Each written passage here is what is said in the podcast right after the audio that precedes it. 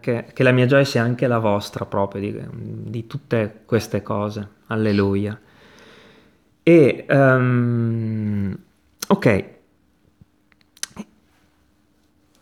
passiamo alla meditazione della parola da Marco 14 e ho deciso di fermarmi per questa volta dal meditare, eh, da meditare Romani visto che abbiamo chiuso il capitolo 8 e tutti noi dobbiamo eh, fermarci proprio a, a, meditare su quello che è stato negli, negli, scorsi appuntamenti per Romani 8, quindi volevo proprio fermarmi, staccare con, e meditare un'altra parola, perché se per la domenica sto meditando Romani e per il mercoledì Luca, nella mia meditazione personale mi sta piacendo molto gustare il Vangelo di Marco. eh, i Vangeli sono manna dal cielo, tutta la parola lo è, ma questa dolcezza del Vangelo eh, per l'anima mia eh, è stata di, di, di, grande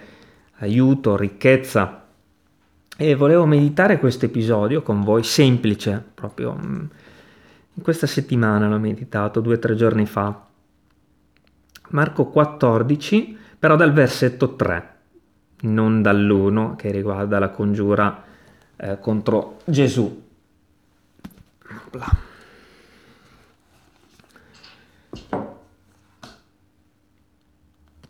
Marco 14, versetto 3.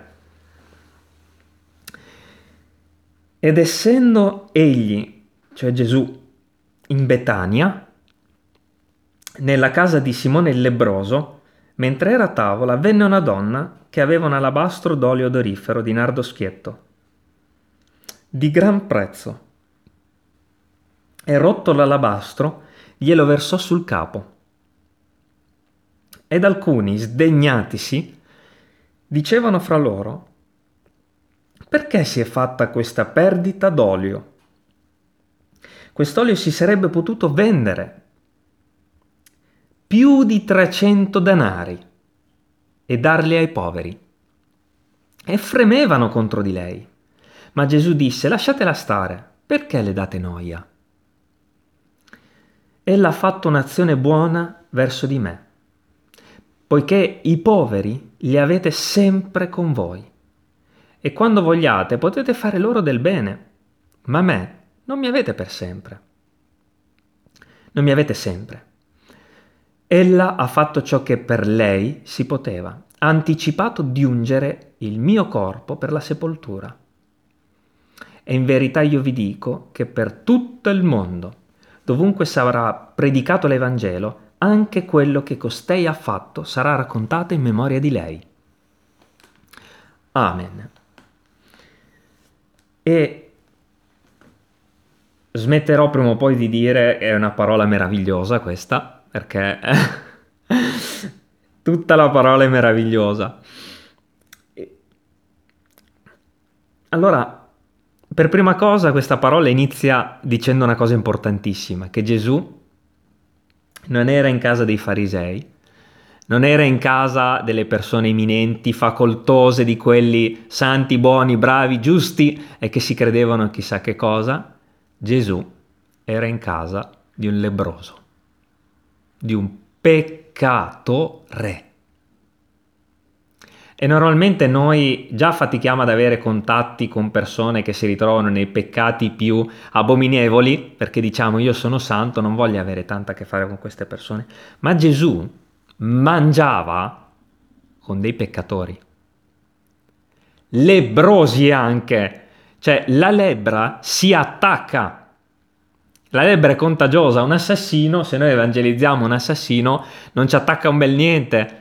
La lebbra è persino contagiosa, cioè è la peggiore delle malattie possibili e immaginabili, forse, no? Perché? Perché la società non ci vuole più stare con te. Cioè, chiunque dei tuoi conoscenti si allontana da te perché sei lebroso. E non a caso il peccato rappresenta, e la lebbra rappresenta il peccato. Per questo questa è sempre stata nella storia della Chiesa un'immagine spirituale, no? Di come nel nostro peccato più profondo tutti si allontanavano persino da noi, no? Magari un giorno perché eravamo, facevamo pena. Cioè Gesù, in Matteo infatti, cosa dirà? Matteo 9. Matteo 9,10, lo leggo io magari per brevità se volete.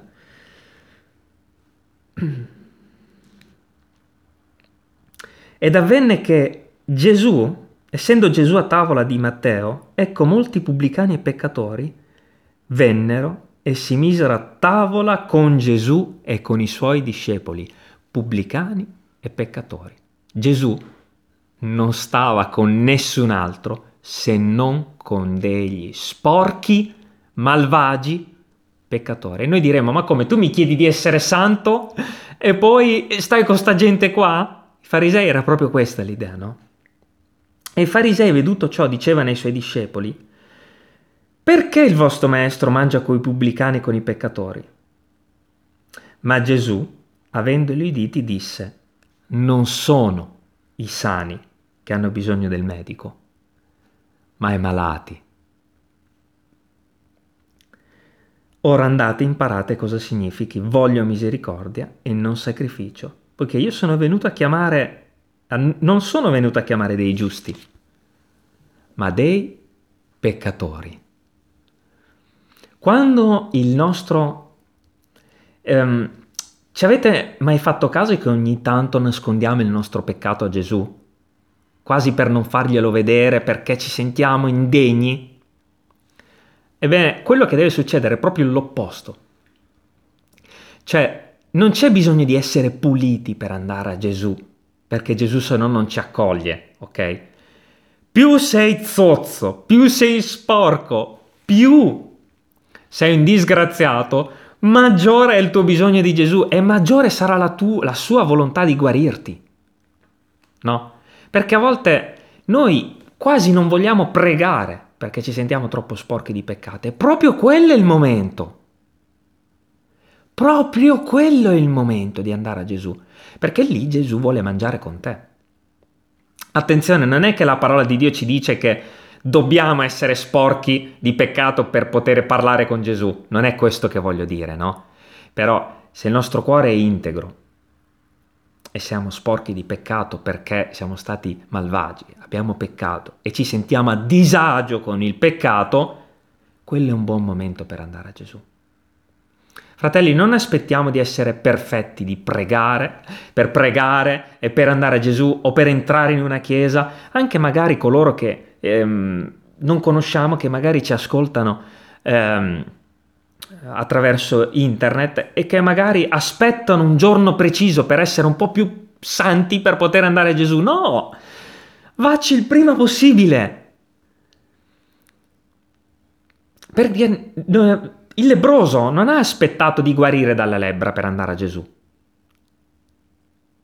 perché poteva passare tutta la vita magari e non sarebbe mai guarito, perché Gesù è venuto per i peccatori. E chi va in chiesa e si sente giusto perché fa elemosina, mangia l'ostia, fa tutti i riti, in quel caso invece rappresenta proprio colui dal quale Gesù non va, no? Perché? che quello si crede giusto, ma Gesù, l'abbiamo letto prima, è venuto per quelli che non sono giusti, per renderli giusti. E così questo vale e per chi non è credente si avvicina a Gesù e per chi lo è. Perché tutti noi possiamo avere dei peccati, andiamo a Gesù, non aspettiamo. E questa donna è, è scritto aveva un alabastro d'olio adorifero di nardo schietto di gran prezzo allora, il nardo era una delle cose più introvabili di tutto Israele. L'olio di nardo veniva usato per imbalsamare, era rarissimo ed era usato addirittura come moneta di scambio. Ok? Era rarissimo avere dell'olio di nardo, quanto più averne un alabastro. Non so se la telecamera rende l'idea. Un alabastro vuol dire che questa donna era ricchissima, straricca. Io una volta ho provato a fare un calcolo in base alle epoche di quanto potesse costare questo olio di nardo, ma non mi piace parlare di queste cose, ma prendete questo esempio. Per quanti danari ha venduto Giuda, Gesù? 30 danari, ok? Quindi 30 danari erano tanti soldi. Era una ricchezza enorme. Infatti compravano addirittura dei campi con 30 danari, un campo bello grande. Più avanti, al versetto 5, è scritto quest'olio si sarebbe potuto vendere per più di 300. Questa donna era straricca, un alabastro. Immaginate in quel momento cosa stava succedendo. Noi adesso lo leggiamo e tutte le chiese conoscono questa storia, ma immaginatevi quella scena. Questa donna arriva con tutti i risparmi della vita, tutto quello che aveva. Cioè, dopo, quella, dopo quella donazione, questa donna sarebbe stata povera, eh? 300 danari. Ora, tutti noi potremmo dire, questa donna era molto ricca, io non ho così tanto. Io non ho un no, non ho, eh, a quel tempo era l'olio, adesso non ho il conto in banca molto pieno, non posso dare chissà che cosa. Allora, fermiamoci a riflettere su una cosa importantissima. Lasciamo stare i soldi, che non c'entra niente. Quanto vale la tua vita? Tutti noi qui, io mi sono fermato a pensare, ieri, sera, a pensare a quanto vale la mia vita. Quanto vale la tua vita? Se uno venisse, se, non lo so, il proprietario di Amazon venisse a proporti una cifra, quanto gli chiederesti? Pas- lasciatemi eh, passare queste, fatemi passare questo esempio, lasciatemelo fare. Quanto vale la tua vita? Io penso che non, rie- non riusciresti nemmeno a immaginare quanto vale la tua vita. Non la venderesti mai, no? Cioè, immagina tutte le cifre del mondo, sommale, qualcuno, immagina qualcuno che venga da te e ti dicesse, guarda, ho questa cifra, mi dai la tua vita? Poi no, non ti dice nemmeno per cosa, me la dai, me la vendi poi faccio io quello che voglio di te. Chi di noi venderebbe la propria vita qui, seduto oggi? Penso nessuno, no? Quindi, chi di noi ha un olio d'alabastro in mano? Vedete come inizia a tornare tutto? Vedete che tutti noi abbiamo un olio d'alabastro, che è la nostra vita. Tu hai un olio d'alabastro oggi? Voi ce l'avete un olio d'alabastro tra le mani oggi? No. È la vostra vita. Questa donna aveva in mano tutta la sua vita, ok? Ho fatto questo esempio per capire tutti assieme che tutti noi abbiamo qualcosa di prezioso, che è la nostra vita, che ha un valore inestimabile. Questo è l'esempio che ci dà la parola di Dio. Per questa donna era un, no, un vaso d'olio d'alabastro, era tutto quello che aveva, ok? Questa donna ha rinunciato a tutto. L'olio d'alabastro è la tua vita. È tutto quello che hai. Non si sta parlando di caso, di possedimenti, di denaro, forse anche di quello, ma la cosa più preziosa che aveva questa donna era l'olio d'alabastro, il vaso. La cosa più preziosa che io ho in questo momento, che cos'è? Che tu hai in questo momento, che cos'è? È la tua vita. E infatti nella parola di Dio il vaso rappresenta sempre il corpo, no? O il cuore. L'olio rappresenta quello che c'è dentro, no? E nella parola di Dio l'olio è sempre stato lo Spirito Santo. Questo vaso è la tua vita, ce l'hai, è un dono di Dio per te. Dio te l'ha dato, ti ha dato quella ricchezza che è la tua vita. I tuoi giorni, i tuoi anni, la tua casa, tutto quello che hai è tuo, Dio te l'ha donato. Questa donna, sapete cosa ha fatto un giorno? Io ho tutto questo. È un dono tuo e te lo offro. Lo ha dato a Gesù E attenzione, questo vaso non gliel'ha dato chiuso, non gliel'ha dato, non gliel'ha appoggiato sulla tavola, guarda, quello è il vaso, così se tu non lo prendi, io lo riprendo e mi tengo le mie ricchezze, no? Se tu non lo vuoi. Fratelli e sorelle, questa donna ha rotto il vaso. Sapete cosa vuol dire questo esempio nella Bibbia? Che la sua vita in quel momento era donata interamente a Dio. Non si torna più indietro, il vaso era rotto.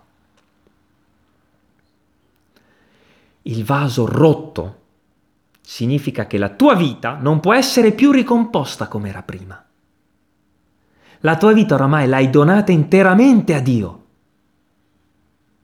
La tua vita non ti appartiene più. L'hai offerta a Gesù. Ora, per qualcuno può durare come Paolo tre giorni, no? questa consacrazione totale, per altri dura molti anni. Fratelli, non stiamo qui a pensare devo rompere la mia vita, non devo, devo offrirla a Gesù. Lasciamo operare lo Spirito Santo. Quello che ci sta invitando a fare la parola di Dio è, hai la tua vita? Offrimela, offrila a Gesù.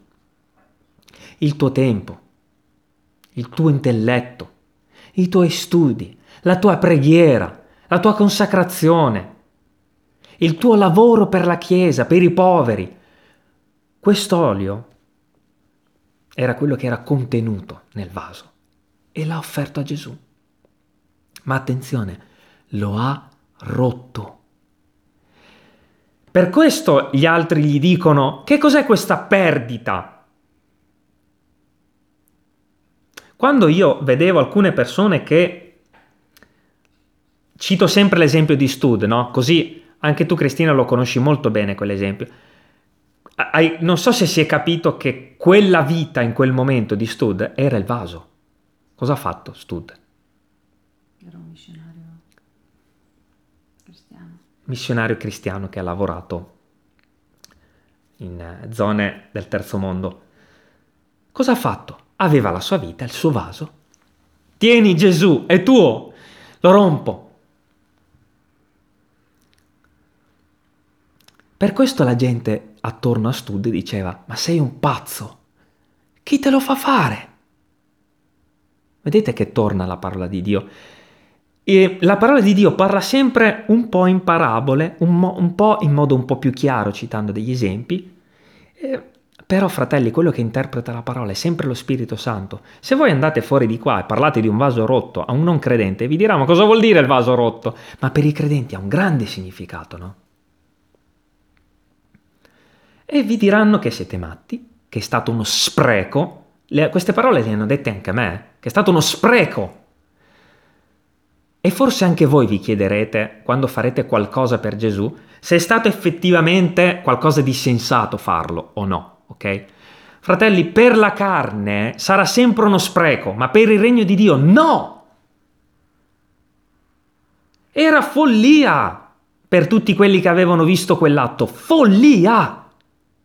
Perché giustamente dicevano, io potrei vendere la mia vita a qualcuno, no?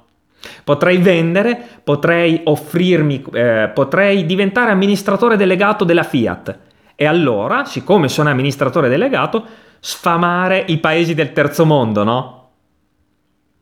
Vedete quanti ragionamenti carnali. Quello che conta è dare la tua vita a Gesù.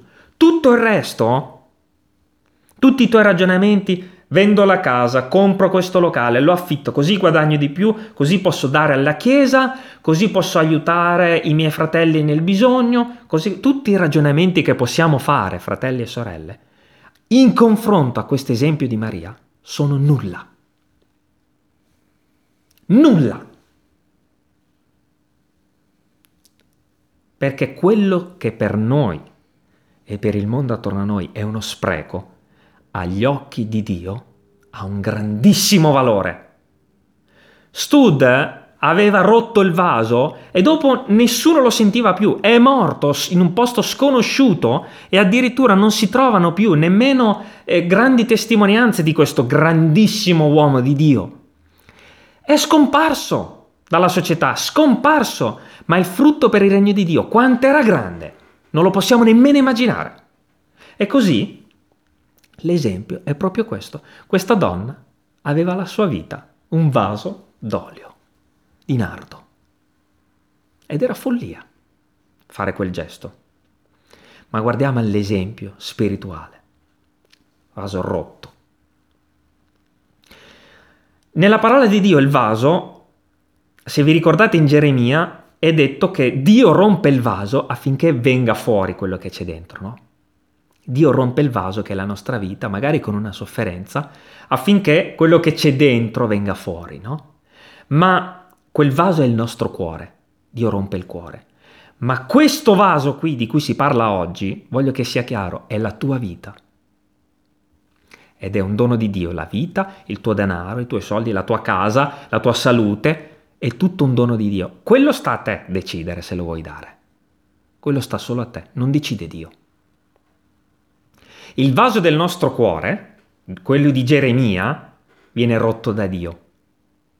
E principalmente quando soffriamo e ci consacriamo di più a Dio. Ma questo vaso è quello che Dio ci ha donato durante tutti i nostri giorni. Tutto quello che abbiamo, scegli tu se darlo o no. Dio non ti obbliga. Avete letto in qualche punto della parola di Dio che Gesù ha obbligato questa donna a rompere il vaso? No!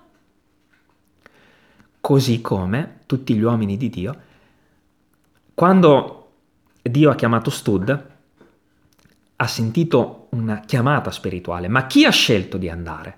Stud. Quando Dio ha chiamato Moody, chi ha scelto di andare? Moody. Quando Dio ha chiamato Wesley, chi ha scelto di andare? Wesley. Quando Dio ha chiamato Paolo, chi ha scelto di andare?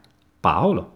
Quando Dio ha chiamato, quando Gesù camminava e chiamava Levi, ehm, Giacomo, Pietro, Andrea, chi ha scelto di rompere quel vaso? loro. Vedete come tutto torna? Io non so se sto riuscendo a passare questa eh, meditazione questa mattina perché per me è stata eh, troppo ricca, ma solo lo spirito ci può fare capire queste cose, fratelli e sorelle. 300 danari.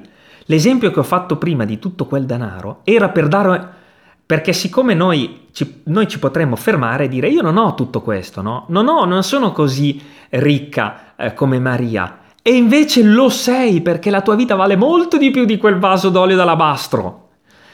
Lo sei, sei ricco come Maria. No, era questo no, che volevo, che il Signore ha voluto insegnare a me. Anzi, sei più ricco di Maria e che la tua vita nessuno può dargli un valore è molto di più di quell'olio. Ma che meraviglia, fratelli, ma quanto sono ricco allora? E quanto posso dare a Gesù? Ma che bello. È una...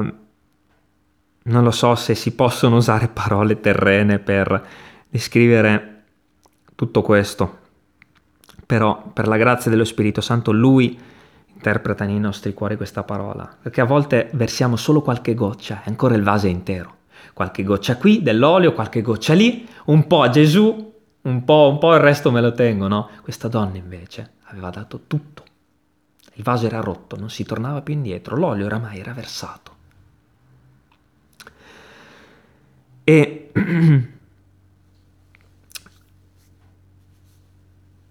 al versetto 6 leggiamo, ma Gesù disse, disse lasciatela stare, perché qualcuno vi criticherà, qualcuno vi criticherà, vi giudicherà. Solo Gesù potrà dire lasciatelo stare. Dopo, al, dopo qualche tempo a me qualche mm, persona ha addirittura telefonato eh, perché mi diceva guarda io ti ho criticato, ti ho, eh, non capivo quello che tu stavi facendo e io non, non, non avevo detto una parola a questi fratelli. Nel frattempo Gesù se l'era vista con loro, nell'intimità del loro cuore. Non sto parlando di, perso- sto parlando di persone che non conoscete. Eh. E, ehm, Gesù se l'è vista col loro cuore. Gesù. Non, non, non, fate voi, non spiegate voi perché avete dato il, vo- il vaso, che è la vostra vita. Non ditelo voi, tacete. Date solo il vaso. Gesù se la vedrà. Spiegherà in modo dolce a quelle persone. E infatti, quelle persone poi mi hanno, mi hanno spiegato, guarda, non capivo cosa stai facendo. Adesso lo capisco perché hai dato la tua vita. E fratelli, io ancora non ho dato niente. Ho dato pochissimo. Sono un peccatore ancora devo consacrarmi interamente, ho dato qualcosina ancora. Perché? Questa parola che dica a voi giudica per primo me. Perché prendiamo il vasetto e ogni tanto versiamo e ci teniamo il vaso, ogni tanto versiamo e ci teniamo il vaso, no? Questo è l'esempio. Questa è la parola che mi giudica. Se la parola di Dio ci sta giudicando, vuol dire che sta facendo il suo dovere di santa parola di Dio. Se invece ci sentiamo a posto quando la meditiamo, qualcosa non va, E, ma Gesù disse, lasciatela stare, perché le date noia? Ella ha fatto un'azione buona in verso di me. E anche questo mi ha fatto riflettere perché io ho conosciuto anche addirittura ehm, missioni che andavano ad aiutare all'estero persone bisognose in India, in Africa, qua e là. Allora, la cosa che deve essere chiara per tutti i figli di Dio è tutto quello che tu fai, tutto quello che tu dai, tutto quello che tu spendi o tutto quello che consacri di te stesso, tu lo dai a Gesù. Ok? Perché a volte qualcuno viene prima di Gesù, anche nel dare, anche nell'aiutarlo nel bisogno, anche nell'essere d'aiuto a qualcuno. Ok? tutto quello che tu dai, se non lo dai per Gesù, ma passi accanto a Gesù e lo dai direttamente all'interessato, non ha lo stesso valore. Quello che tu fai, dai, pensi, tu lo devi dare a Gesù. Quel vaso, la donna poteva dire lo do direttamente ai poveri, ok? Sarebbe stato buono. Ma la tua vita se vuoi darla a qualcuno, se vuoi darla ai poveri, se vuoi partire come missionario per la Cina o per l'Africa o per l'Arabia Saudita, ok? Prima cosa, deve essere chiaro che la tua vita deve essere data a Gesù. Perché a volte, con questo spirito di uh, non capendo bene, volendo fare qualcosa, non si va a Gesù, non si dà a Gesù, si dà direttamente al bisogno. E Gesù dice, io sono qui, tu hai, hai girato e sei andato direttamente a servirmi, ma io sono qui a me. Questa persona aveva capito tutto, fratelli e sorelle. Io credo che sia uno degli esempi più grandi di tutta la parola di Dio. Perché noi vediamo quello che ha fatto Paolo, ok, con la sua vita, ma il profondo di quello che ha fatto Paolo è qui, in Marco 14. Cioè l'aspetto spirituale di quello che ha fatto Paolo è qui. Noi vediamo il risultato della vita di Paolo, di Pietro, eccetera, ma la profondità spirituale è questa. Un vaso, la tua vita donata a Gesù. E infatti Gesù dice, l'ha fatto a me. I poveri li avete sempre, lei l'ha fatto a me io poi saprò prendermi di cura, cura dei poveri. E infatti Gesù dirà, in un'altra parte dei Vangeli, dirà, quando anche voi avreste dato un bicchiere d'acqua, un cibo, una casa, un alloggio a uno di questi piccoli, è come se l'avreste fatto a me, no? Vedete che a me, quando uno fa qualcosa per un fratello, se non lo fa sapendo di stare facendo a Gesù, non vale. Io sto facendo a Gesù, sto dando a Gesù. Quando andiamo in chiesa noi, quando ci siamo riuniti questa mattina, per chi l'abbiamo fatto se non per Gesù? No? Poi di conseguenza, no, siccome Gesù vive nel fratello, vedete come torna tutto. Non so se sto riuscendo... Um, fratelli, la parola di Dio è così semplice, così terra terra proprio, spicciola. Non, Dio non, non vuole grandi cose, non vuole, non vuole nemmeno che tu sfami il terzo mondo se non è fatto per Lui. Noi dobbiamo dare a Gesù. Infatti Gesù, quando vedrà la vedova che metterà un quarto di soldo nella cassetta delle offerte, dirà questa donna ha dato tutto. Dalle cose piccole lasciatevi attrarre. Questa donna non è che ha dato poco, quindi Gesù l'ha esaltata. Gesù sapeva che questa donna aveva dato col cuore, perché chi darebbe tutto se non col cuore? Così noi non abbiamo poco, non abbiamo un quarto di soldo, abbiamo la nostra vita, che ha più valore di tutto il resto. Versetto 7. Poiché i poveri li avete sempre con voi. E quando vogliate potete far loro del bene, ma me non mi avete per sempre. Meditiamo sempre sul valore spirituale di tutto questo. Perché Isaia 55, passo che tutti noi abbiamo citato nelle piazze quando evangelizzavamo, per capire questo discorso del non mi avete sempre, non mi avete sempre, no? Gesù ci sarà un momento nella vita nel quale si avvicinerà un po' di più a te. E questo vale soprattutto magari per chi ci ascolta che non è convertito e desidera adesso che Gesù è vicino. Versetto 6. Cercate l'Eterno mentre lo si può trovare. Invocatelo mentre è vicino. In quel momento Gesù era entrato in quella casa. E, la, e Maria aveva capito bene che era il momento per dargli tutto. Capiamo cosa significa non mi avete sempre? In quel momento ovviamente Gesù sarebbe morto e poi sarebbe stato rapito in cielo, no? Significa soprattutto questo. Ma Mangiamo la parola, assaporiamola e lo Spirito ci farà capire qualcos'altro. Gesù ad alcune persone, sopra, eh, ai non credenti, non sarà sempre vicino. Ci sarà un momento in cui bisognerà approfittare di questa vicinanza. Magari è entrato proprio anche nella tua casa. Di chi ci ascolta, è entrato un evangelista o un parente o un amico convertito, è entrato nella casa, in quel momento Gesù è vicino. Approfittane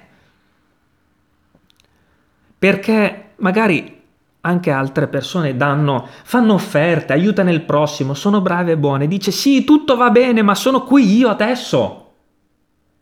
Approfitta di me. Renditi conto che sono qui. Il bene lo potrai fare tutti i tuoi giorni, ma qui ci sono io, vieni a me. Alcune persone restano intrappolate. C'era una testimonianza meravigliosa delle due suore ti ricordi? Le due suore, quelle, eh, due suore cattoliche che sono rimaste eh, a, ad accogliere un evangelista in casa loro per molti anni. Lo accoglievano ogni domenica, ogni domenica, ogni domenica, ma forse anche per 30 anni. Il pastore era. Un pastore, accoglievano un pastore. In quel momento Gesù era vicino, Gesù era vicino, Gesù era vicino. Una delle due sorelle, 30 anni, una de, delle, due sorelle, delle due sorelle, erano sorelle? Non lo so, comunque due suore. Sorelle di suore. Mm. E una delle due suore ha accettato, perché Gesù era vicino. L'altra ha aspettato un po' di più, però dopo un po' ha accettato, no? Gesù oggi è vicino, approfittane, perché domani potrebbe essere troppo tardi. e non lo sai cosa può succedere, la tua vita non ti appartiene, oggi è il giorno accettevole, dice la parola di Dio, approfittane oggi. Quindi capiamo questo, non mi avete sempre, perché Gesù dice a Giobbe che eh, Dio a volte mette l'uomo in alcune condizioni per due o tre volte, lì Dio è più vicino. Approfittane.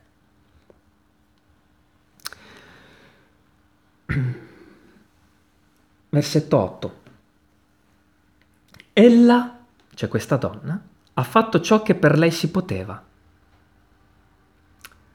E anche questo è molto importante perché Dio non ti chiederà di fare ciò che non puoi, ciò che non è nelle tue possibilità. Dio non ti chiede di più di quello che ti puoi permettere. E non stiamo parlando di soldi, eh, fra queste cose qua non c'entra niente il denaro qui, la tua vita. Perché alcune chiese, modificando un po' questa parola, tentano di estorcere soprattutto in Brasile, nel Sud America. Mm. Ok, non si tratta di soldi, non ci interessano i soldi, non vogliamo i soldi, lasciamo stare. Si sta parlando di offerta a Gesù, la tua vita. Ha fatto quel che per lei si poteva. Che cosa puoi tu oggi? Hai del tempo? Hai eh, anche il dono di evangelizzare? Hai eh, quello che hai? lo dai. Quello che non hai non lo puoi dare, no? Ma quello che hai, dallo. Ha fatto quello che per lei si poteva. A me riprende molto questa parola perché io posso e devo dare. Chi più ha, più dà, no? Io devo dare a Gesù. Ha fatto quello che per lei si poteva, non qualcosa in più, non qualcosa in meno. E cosa puoi dare tu oggi? E non sentitevi ri- ripresi o cose del genere, sto parlando prima di tutto per me stesso, no? Ognuno oggi si ferma e pensa, Dio ha detto a quella donna, ha fatto quello che poteva lei. Oggi io cosa posso fare?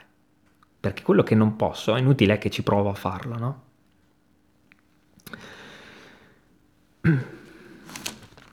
In prima Samuele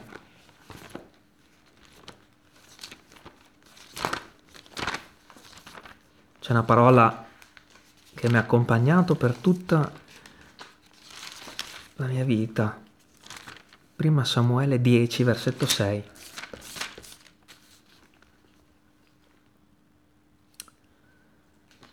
Uh, sarebbe da leggere un po' per capire il contesto. Comunque Samuele manda, manda Saul perché sarà per... Ehm, l'aveva unto re e gli dice guarda ti succederanno queste cose. Leggiamo tipo dal versetto 5. Prima Samuele 10, versetto 5. Uh, aveva unto come re Saul, Samuele, gli dice guarda vai, ti succederanno alcune cose. Poi arriverai a Gibea, Elohim, dove è la guarnigione dei Filistei, avverrà che entrando in città incontrerai una schiera di profeti che scenderanno dall'alto luogo, preceduti da salteri, da timpani, eccetera, eccetera. Versetto 6. E lo Spirito dell'Eterno ti investirà, e tu profeterai con loro, e sarai mutato in un altro uomo. Quando ci siamo convertiti, questo è successo. L'olio ce l'abbiamo. Ma guardate cosa dice dopo questa parola. E quando questi segni ti saranno avvenuti, cioè quando questo uomo ha fatto quello che, che, che, che, gli ha detto Samuele, quando questi segni ti saranno avvenuti, fa quello che avrai occasione di fare, poiché Dio è con te. Fratelli, siamo stati riempiti dell'olio? Sì, perché ci siamo convertiti. Il vaso era la nostra vita e Dio l'ha riempito con l'olio che è lo Spirito Santo. Questa parola dice che se hai occasione di fare qualcosa, falla perché Dio è con te. Vedete come torna quello che abbiamo letto prima in Marco? Ha fatto quello che poteva fare, dirà Gesù. Quello che non puoi fare perché magari o non sei credente o non hai possibilità, può voler dire tante cose, ma quello che non puoi fare, non provarci nemmeno. Piuttosto vieni a me. No. Fratelli, questa parola mi fa sciogliere. Quello fa, fallo quello che avrai occasione di fare, poiché Dio è con te. Ma che bello! Dio è con me, quindi lo dice la parola di Dio. Sì, fai quello che hai occasione di fare. Puoi pregare, prega nella tua cameretta da solo per i fratelli. Puoi pregare quando siamo assieme, fallo. Puoi evangelizzare quando sei in un parco, fallo. Puoi evangelizzare colleghi, fallo, fallo, fallo, fallo. Questo portare il vaso è questo, fratelli. Spero che al termine di questa meditazione, io a volte alcune meditazioni dei fratelli le ho dovute ascoltare anche 15 volte per capirle. Il buon eh, Sauro che mi ha eh, donato tanto spiritualmente parlando, e portava queste meditazioni e più le ascoltavo e più dovevo eh, riascoltarle per capire, perché magari alla fine capivo no? che il vaso era la mia vita in tutto ciò che potevo fare. La mia vita, quel, tutto quello che Dio mi ha dato, donata a Gesù. Che dolcezza se Dio ci avesse chiesto, guarda, oh, scala quella montagna sui ceci, vai in Cina eh, da Mao Zedong quando sterminava eh, la popolazione perché erano credenti, evangelizza. No, non ci chiede qualcosa che non è alla nostra portata.